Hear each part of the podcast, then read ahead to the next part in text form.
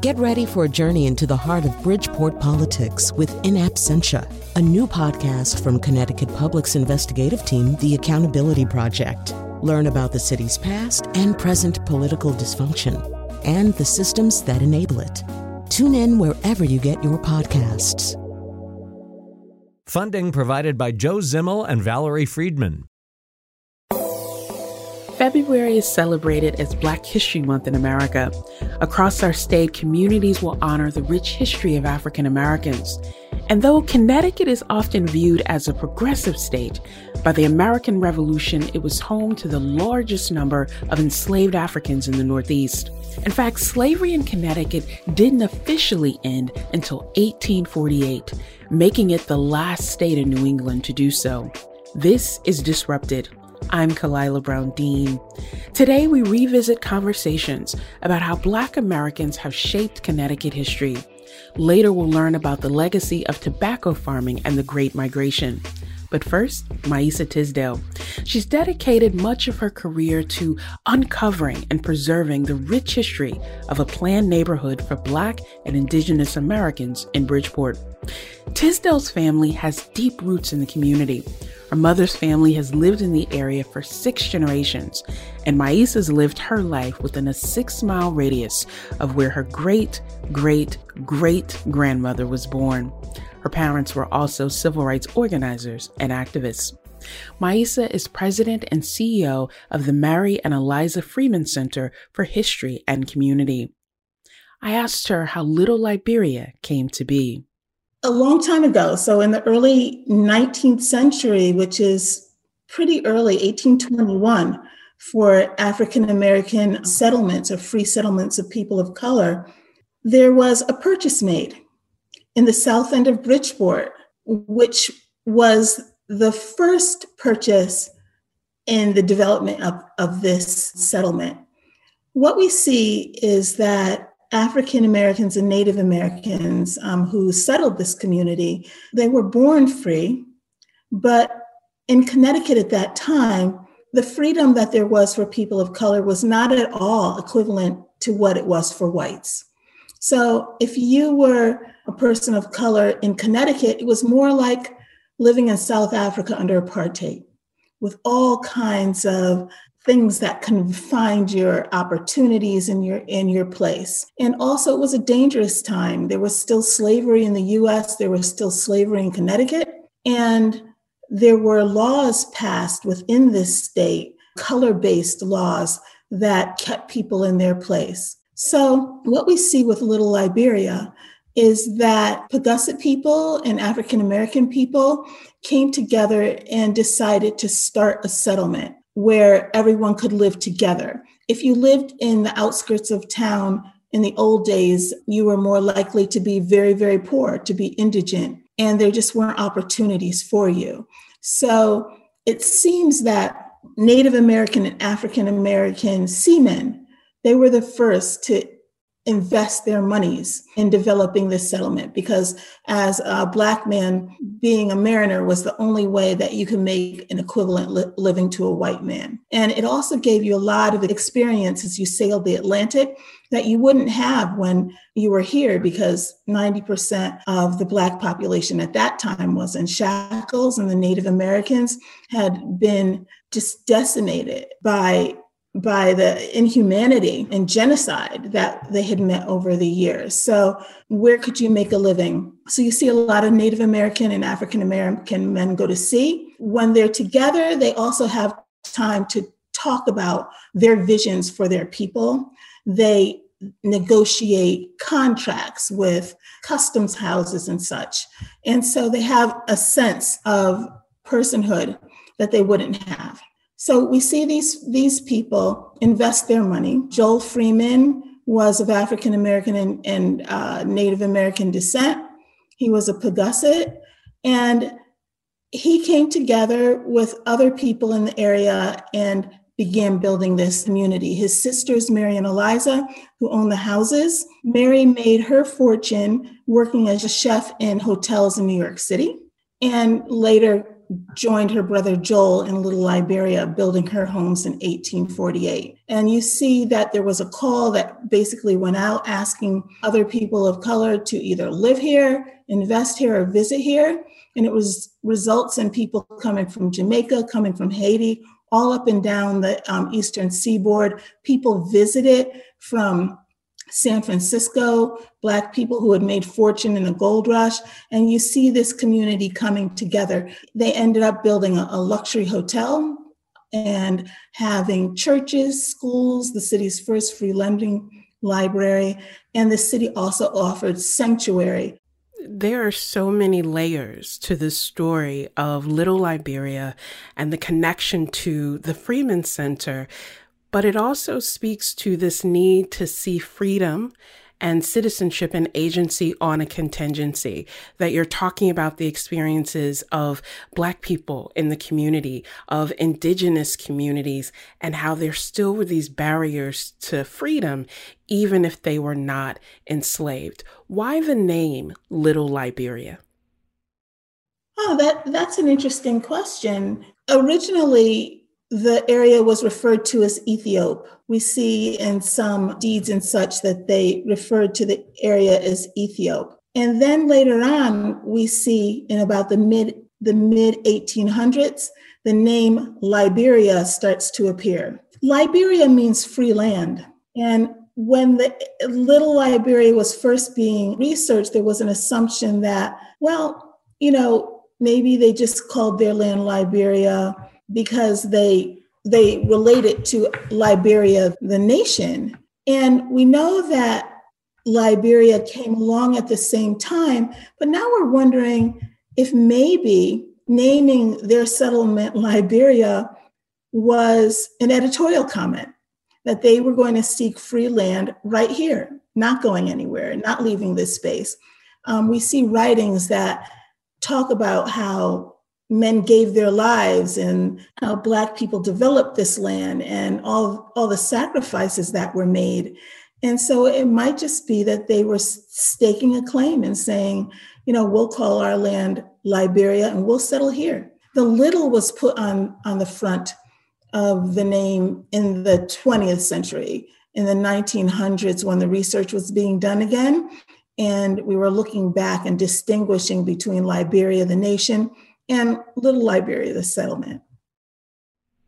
I think it's the choice of that name and the various motivations behind that name speak to the global nature of demands for freedom, of people saying, why should I have to go elsewhere in order to create the community, not just that I want, but that I deserve? And that connection across groups of people becomes codified in what we see in Liberia. Talk more about the physical makeup of this. You said that it was a relatively small community, but was so rich in people and in connection and in resource. Right. There were about 36 structures, a little over 300 people, but virtually all the Black people who lived in Bridgeport at that time lived in this community. It also had a strong tie to the sea. And Dr. Jamila Moore Pugh, who looks at the connections between free communities around the Atlantic, she made it very clear and, and showed and made the case that this, this community all the time was aware of its connections to other people in other places.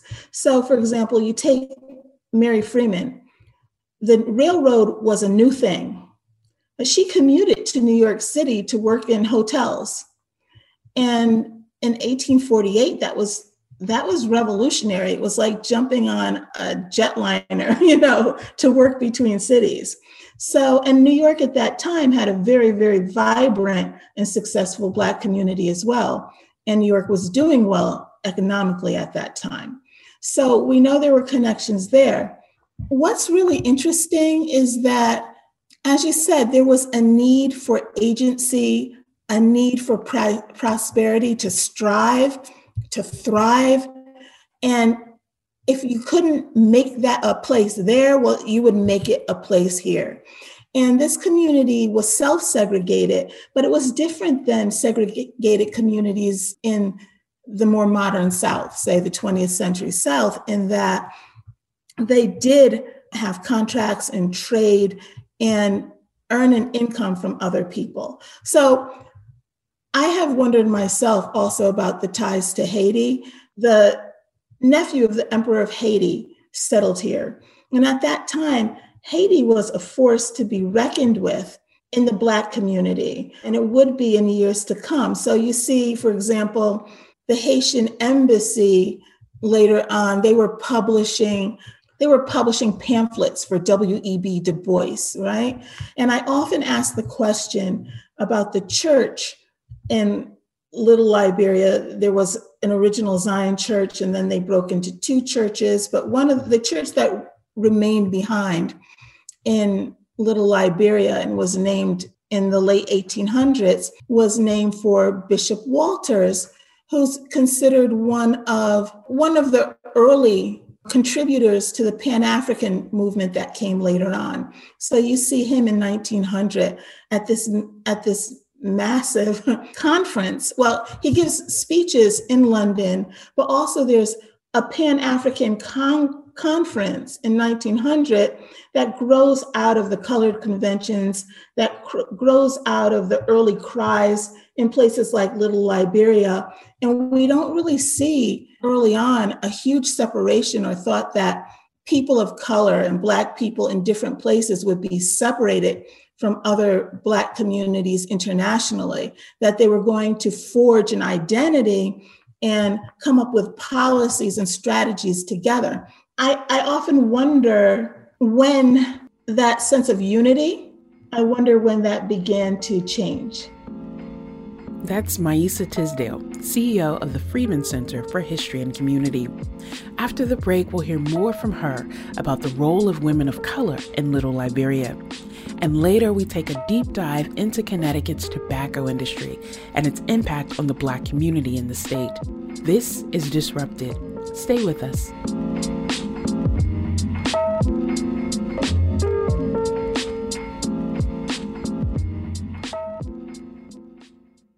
Welcome back to Disrupted. I'm Khalilah Brown Dean.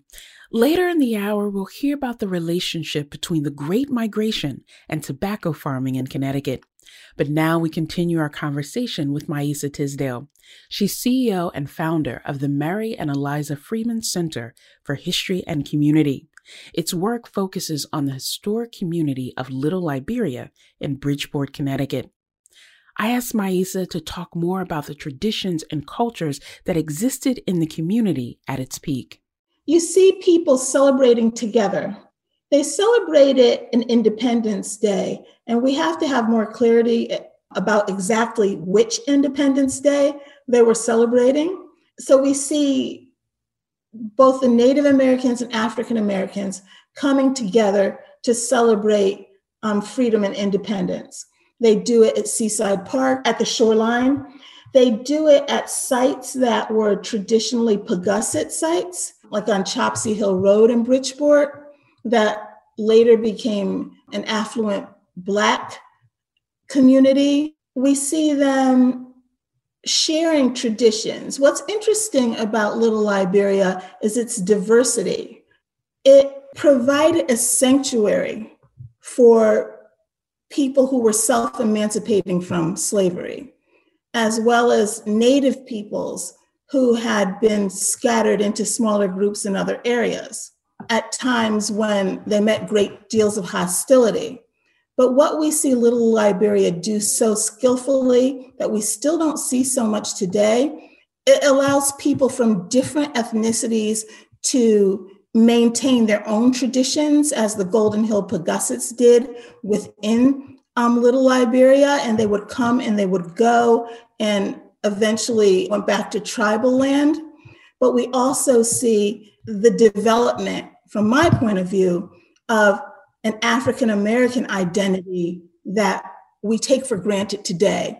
The notion that, yes, we're predominantly of African descent, with large or smaller percentages of others, mostly European, But if you're from Connecticut and your roots stretch stretch back into the early 1800s, into the 1700s, you also have Native American ancestry as well. So we see that this community managed to be diverse, to, to honor and uphold traditions of the individual groups while also allowing some others to become what we now know as African Americans. And I hope that we are able to get more information and study that more closely.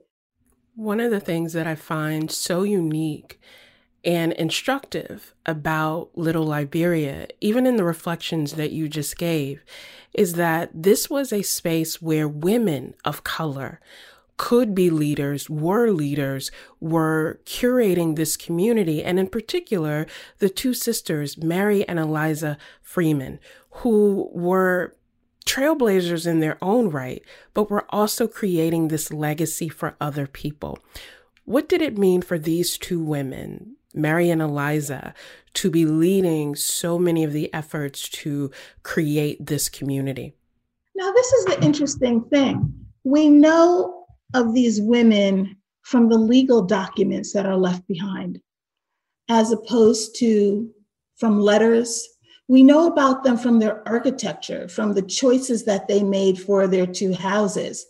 Um, Mary's house was austere, had two sides one that allowed her to have income she rented out, and the side that she lived in.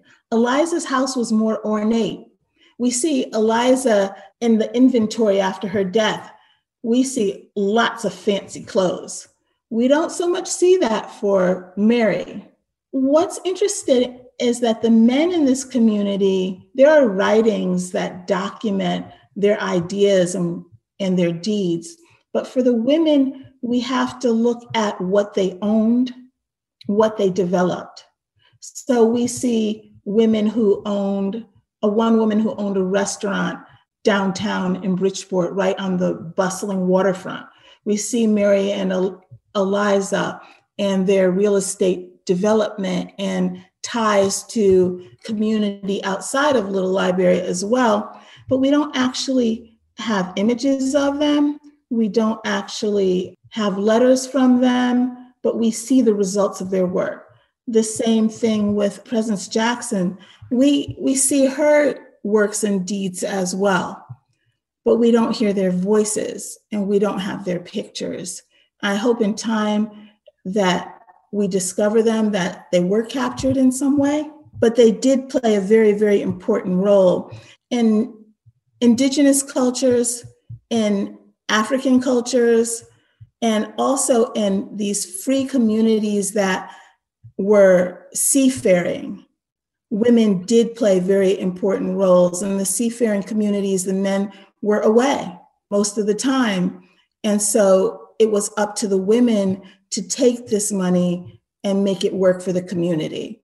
So they ran businesses, they taught other people trades and ways of making a living, and they, they passed this knowledge on, making a statement saying that I am here I am a force to be reckoned with. My place is on this soil by literally building a community, building houses, building businesses. That was a spirit of entrepreneurship that these women did pass on, even if they didn't pass on their images or things written in their own hand. Let's talk about that legacy and, and what gets passed on. And many people will listen to our conversation, Maisa, and they will ask, what can we do to support? What needs to be done to continue this legacy so that more people know about this, but also can understand how that tradition of entrepreneurship, of freedom, and of sanctuary in 1821 shapes what we're seeing today? How can people support the work of the Freeman Center and Little Liberia? Thank you for that question. Because when we first started doing this work, people thought of us as a traditional preservation organization or historical society, which, you know, we are. There are elements of that. But what we're really focused on is preservation based economic equity and development. So we're looking at we're looking at Little Liberia in the efforts of that community as an inspiration. So yes, what can we take from that? One of the things that we can take from that is that it's really, really important to develop the South End community around us and to have that be also a sanctuary community that welcomes people from diverse backgrounds and diverse socioeconomic status. So that's really important to us. To that end, the first thing that we want to do and complete is the restoration of the houses, the complete and total restoration of the houses. That's phase one for us. Now, after, you know, a decade basically of bringing together a movement of people and a coalition of not just residents, but scholars, preservationists. We're in a good position now where the restoration is. We were delayed by the pandemic, but after being designated one of the 11 most endangered historic places in 2018, it cleared the way for the state, for the city to actually help us in terms of funding. So the state of Connecticut has actually dedicated $1.6 million to the restoration of the houses. A portion of that was historic preservation money that was from the city. So we're really fortunate in that regard. Connecticut Humanities stepped up. Phase two co- consists of bringing together the blocks around us in a vision that is driven by the residents and to really help have a to develop a holistic climate resilient approach to developing the area and building the capacity of the organization to do that work because no huge job can be done without qualified and trained hands on deck. So, contributions definitely help. Now that the pandemic's over, we will also need volunteers. We have student docents who are prepared and they were trained through a, a program at Housatonic Community College, eighth graders who have designed wonderful banners and can give tours of the Little Liberia area. We want to get them up and out and doing that for the public and just attending our events. So, also, I've received wonderful historical information from people who know about the project. If you do have that kind of information, family stories, research papers, family trees, genealogy, we would be so happy to see it, to explore it. Artifacts, objects, all of that is, is welcome. So contact us and let us know. And we'll be sure to have a link to the Freeman Center on our website. Maisa L. Tisdale is president and CEO of the Mary and Eliza Freeman Center for History and Community. Maisa, thank you so much for joining us. Thank you so much for having me. I really appreciate it. Coming up, Professor Stacey Close of Eastern Connecticut State University talks about tobacco farming and its impact on Black communities in Connecticut. This is Disrupted. Stay with us.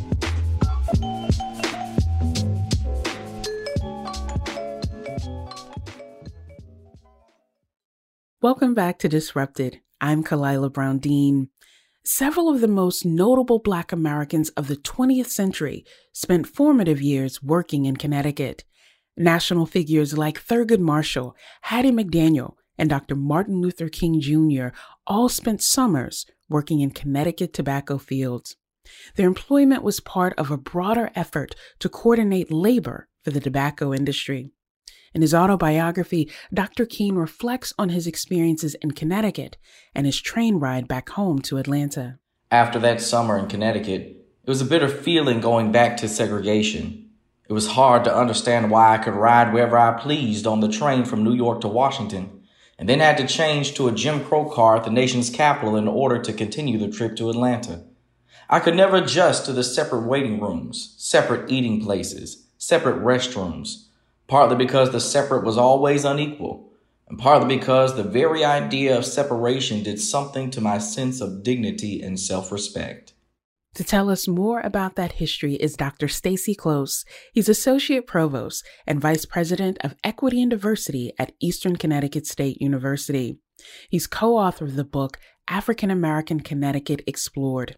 Dr. Close, welcome to Disrupted. Thank you very much for the invitation.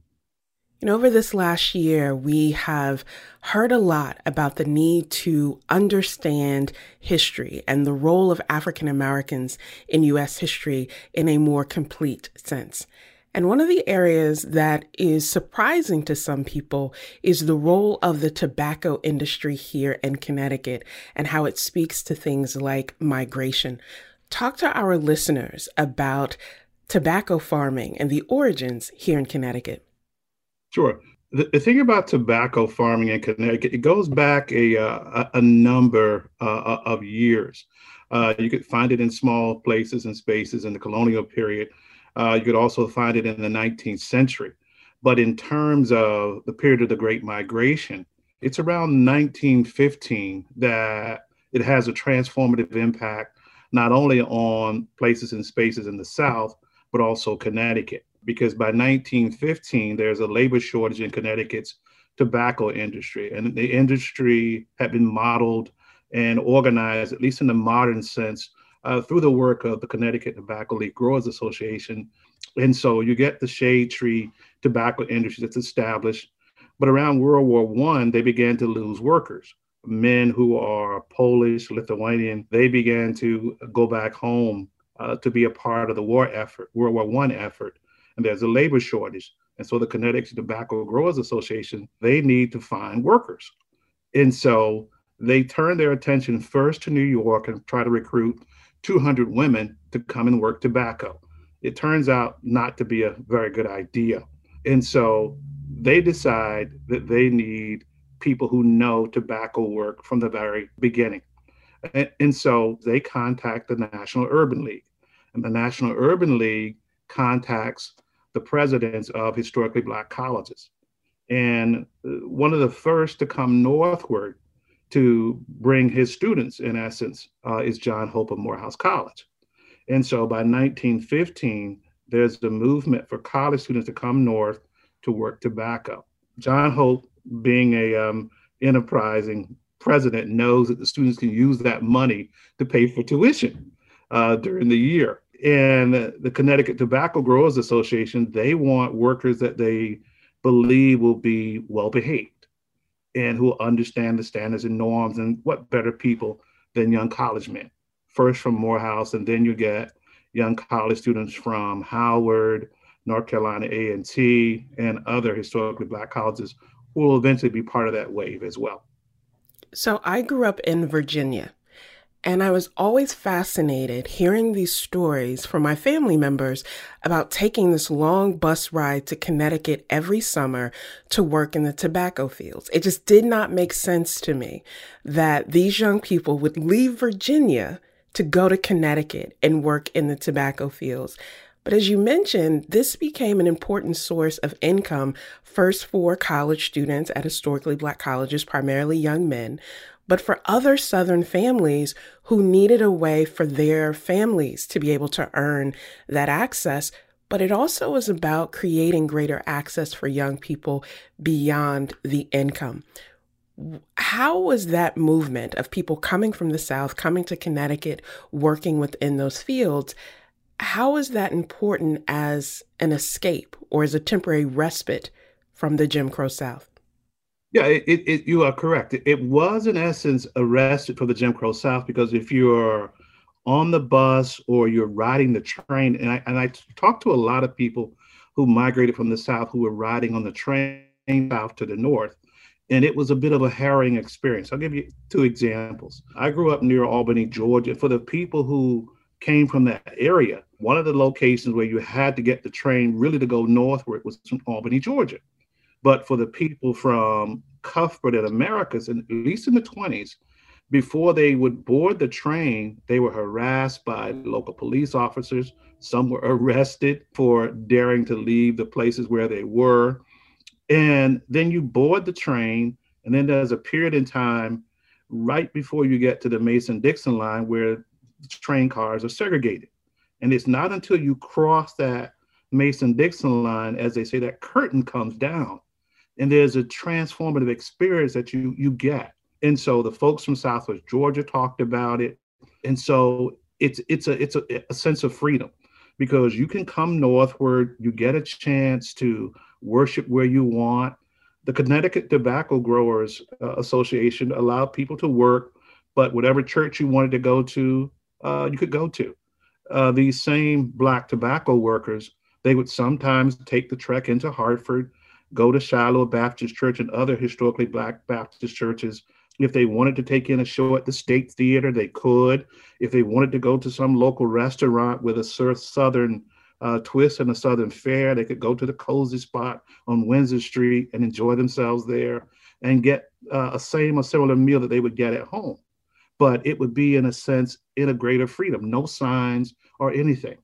Now, this is not to say that uh, there was not racism and discrimination in Connecticut. It certainly was, particularly when it came to finding housing for those who stayed. And in the tobacco field, you find that the workers were often segregated too. Let's talk about those conditions because, as you mentioned, it didn't mean that people here in Connecticut were immune to the racism or the segregation that we often see in cities and towns across the state today but some people said it felt different in order to navigate some of this. What were the conditions for these these young workers who were coming to Connecticut, both in terms of the conditions in the fields as they were working, but also the conditions for where they were housed or how they were treated within those areas? Some of the workers, when they came up, they would spend their time in the fields during the off time living in tents. You had people who were stringers, who were shorters. And then eventually the growers began to build these barracks where the young people stayed. But that didn't mean that there weren't tensions. And I'll, I'll give you some examples. Charles Johnson, famous sociologist Charles Johnson, he wrote a, uh, a uh, history of sociological study of that first wave of migrants who came in the 1920s. That was published uh, by 1923 by the National Urban League. And he talked about some cases whereby which uh, when migrants came up from Florida, particularly the area around Quincy, Florida, the landowners in Quincy, Florida, they were very reluctant to have their workers leave and go north because they thought they would not come back. And so to control that, they had their overseers, white overseers, come north with them as well. And part of the process of coming northward meant that black workers would be charged fees to help white overseers come north who were going to watch them in the Connecticut tobacco fields. And Johnson writes that there were occasions where at least one overseer was just known for viciously cursing black workers from the South and using racial slurs almost daily and, and openly. And it was just something that was quite open and, and quite apparent in the tobacco fields at that time in the 20s. I have a cousin who is retired military and still bears the scars of his time working in the tobacco fields in Connecticut and will say that that was the hardest thing he has ever had to do. Not the years of military service, but working in those tobacco fields, feeling as if his health was constantly in danger from the conditions in the fields. Um, they talk about some type of worm or bug that was very dangerous at the time. But also, I want to lift up the word that you use, which is overseer. So we're not talking about during enslavement we are talking about during the 1950s and 60s of people still having this relationship to an overseer. The other piece that I want to ask you about that is how much did these young people make when they were working in Connecticut? And also, who else benefited from that? So, there had to be someone in the South in order to broker that relationship to recruit people. What was being made what you, you had uh, in the case of, I'll specifically talk about the area around Quincy, Florida. Uh, you had Black men who were down in Quincy, Florida, recruiting Black workers. And the same thing in parts of Southwest Georgia, around Americus, Georgia, and Cuthbert, there were recruiters uh, who were paid to recruit workers. Uh, there were also sometimes white recruiters who were paid as well. But usually those fees came out of uh, the pay of Black workers somehow. Now, you could earn two to $2.50 a day. Now, to us, that may not seem like any money, but for sharecroppers in the South who got nothing, uh, that's a lot of money for people to be earning. Out of that, people saw that when they were established in Connecticut, there were other opportunities. Uh, because eventually in the 20s, there were a few places where particularly Black men could leave and get steady work. And I'll, I'll mention two of those places. Uh, one was the Hartford Rubber Company. And just hearing the name, many people understand clearly why Hartford Rubber. Because if you work around rubber and the rubber industry, particularly around the foundries in those companies, it's dangerous work. And also a lumber company called the Edwin Taylor Lumber Company, um, as well as um, another company called, I think it's called Taylor and Fenn, um, that um, dealt with metal uh, and welding and other things. So there were openings there, uh, but bigger companies, no. Uh, the larger companies that are still around today, at least during the World War One period in the 20s, uh, they were not really hiring Black workers. But you will also find that particularly Black Southerners, influenced by the tradition of Booker T. Washington, they will begin to build and establish their own businesses as well. And so you'll you'll begin to see um, a, a growing, particularly growing Black business ownership group by the 1940s and many of them are highlighted and shown in the black newspapers in Connecticut of the day. Let's talk about that impact, both the economic impact, not just on Connecticut, but also the, the, the, southern towns to which people would return. And so they not only would be bringing back money, you say they also were bringing back this heightened sense of self determination and, and what we would now call Black nationalism. What was that impact of having this experience here in the North and then going back home to the South? Well, some of them, you know, had already been, they had been certainly influenced by, by Booker T. Washington. And also in the South, they had been heavily influenced by Marcus Garvey because there were more Garvey chapters in the South than there were in the North.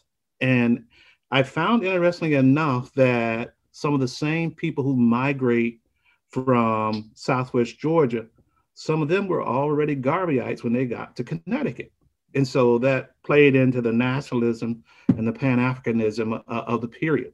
But what family members would see were people who had come north and they were somewhat successful.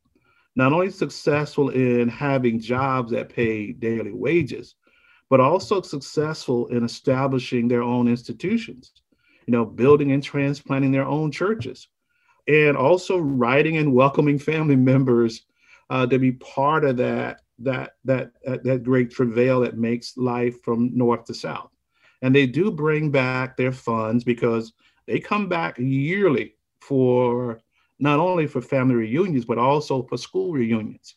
One of the most interesting thing about the people I talked to was the the car caravans from south to north where people would line up five, six, sometimes seven, eight cars and just drive for 24 hours straight to get to the South. And they would bring that money back and bring that wealth back. But they, they, they would also, in the process, along with bringing that back, they would also inform people about what was going on and the changes that were happening uh, in Connecticut that they were making within uh, Connecticut's, particularly Connecticut's larger cities we're seeing now a trend that some people have called the reverse migration of increased numbers of Black families and Black people moving back to the South or relocating to places in the South.